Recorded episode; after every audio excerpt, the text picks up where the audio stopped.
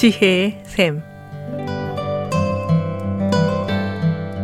각 분야의 전문가를 모시고 우리의 삶에 필요한 말씀을 듣는 지혜의 샘. 오늘은 조셉 메디칼 그룹 원장이시며 기프트 상담치유 연구원의 전달훈 박사께서 말씀해 주시겠습니다. 안녕하세요. 조셉 병원과 기프트 치유 상담 연구원의 전달훈입니다. 오늘은 화, 분노, anger와 나의 존재 가치, identity의 관계에 대해 말씀을 나누겠습니다. 요즘 세상에서 일시적 분노, 그 충동의 결과로 다른 사람을 죽이는 일, road rage 등을 뉴스에서 종종 보게 됩니다.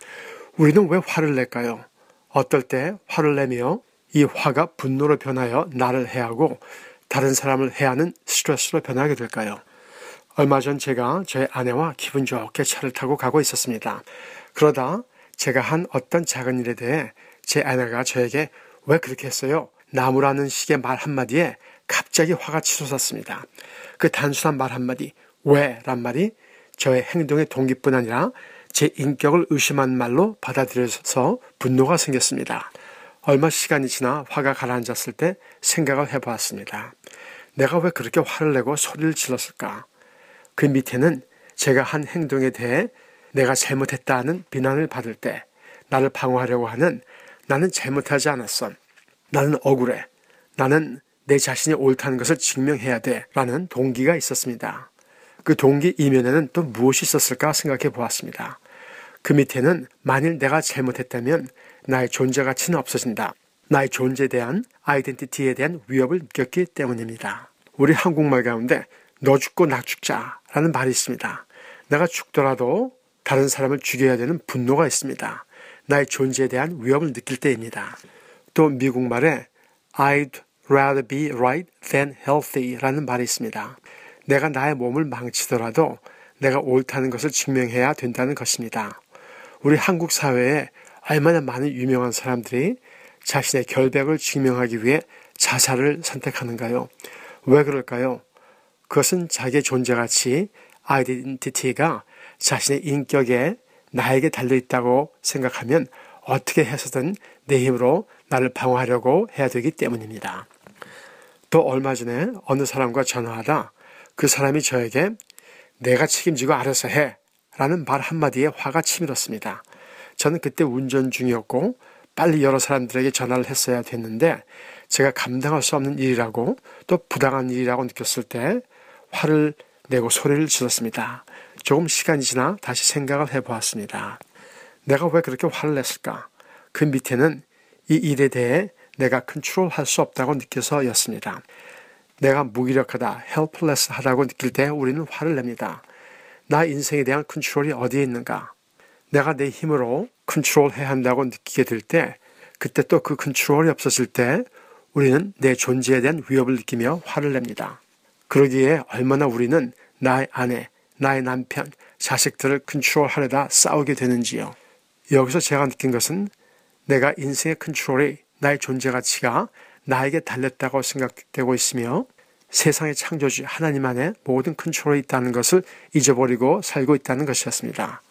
로마서 8장 28절의 말씀과 같이 선하신 하나님께서 나의 삶의 모든 것, 세상의 모든 것을 합력하여 선을 이루신다는 것을 신뢰하면 세상에 어떤 일이 닥쳐도 하나님을 바라보고 평안하며 이를 감당할 수가 있는데 그 컨트롤이 나의 존재 가치가 유한한 한계가 있는 나에게 있다면 나는 부단히 노력을 해야 되고 컨트롤을 하지 못할 때 분노를 갖게 됩니다.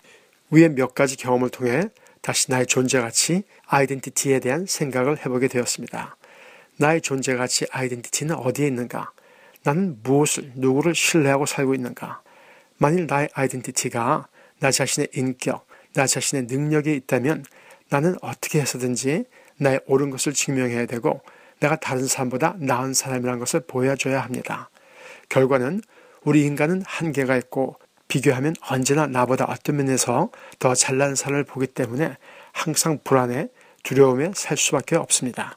다른 사람의 말 한마디, 다른 사람의 의견 한마디에 나의 존재 가치가 왔다 갔다 하는 것이 되며 항상 두려움 안에서 살게 됩니다.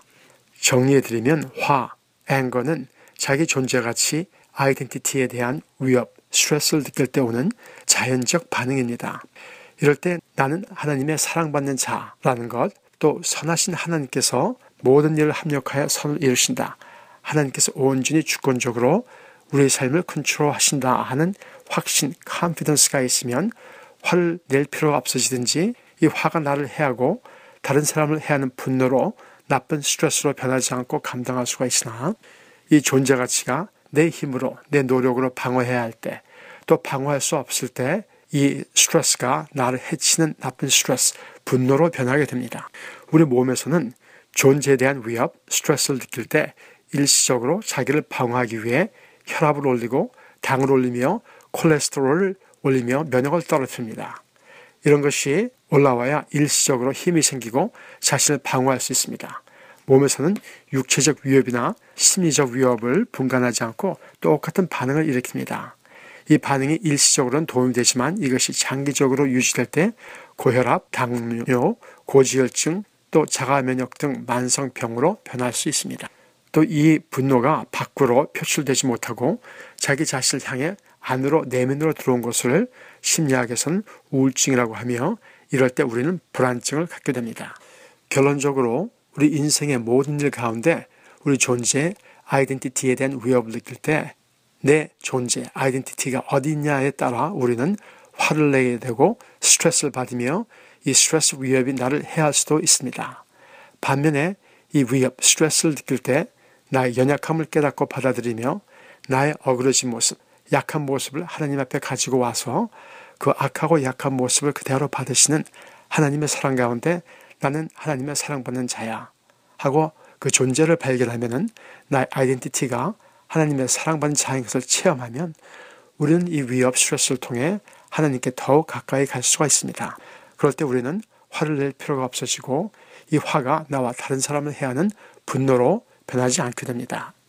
오늘 내가 화나는 일을 당했을 때 나의 존재에 갇힌 위험을 느꼈을 때 한번 생각해 보세요. 내가 왜 그렇게 화를 냈을까?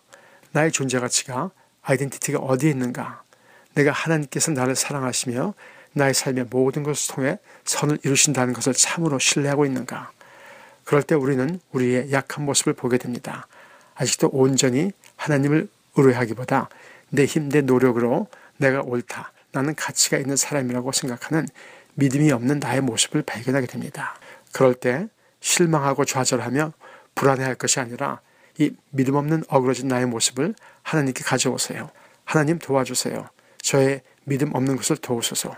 그때 우리는 우리를 있는 그대로 받으시고 사랑하시며 우리의 삶을 통해 당신의 선을 이루시는 하나님을 체험하게 되고 그럴 때 우리의 분노는 우리로 우리의 참 존재 가치가 어디 있나 보여주게 됩니다. 화는 우리 자신의 모습을 보게 해주는 창구가 될 수가 있습니다. 오늘 하나님께 나와 나의 참 존재 가치를 하나님 안에서 확인하고 하나님을 더욱 체험하여 다른 사람을 받아들이고 사랑하는 저와 여러분이 되기를 소원합니다. 감사합니다. 지금까지 조셉 메디칼 그룹 원장이시며 기프트 상담치 연구원의 전다론 박사의 칼럼을 들으셨습니다. 전다론 박사님과 상담을 원하시는 분은 전화 714-739-4325, 714-739-4325 조셉 메디칼 그룹으로 연락하시면 됩니다. 오늘 들으신 내용은 극동방송 뮤지지사 홈페이지 usk.febc.net usk.febc.net에서 다시 들으실 수가 있습니다. 이 시간 방송을 들으시고 지혜의 샘 프로그램이나 극동방송에 대해 더 자세히 알기를 원하시는 분은 연락 주십시오.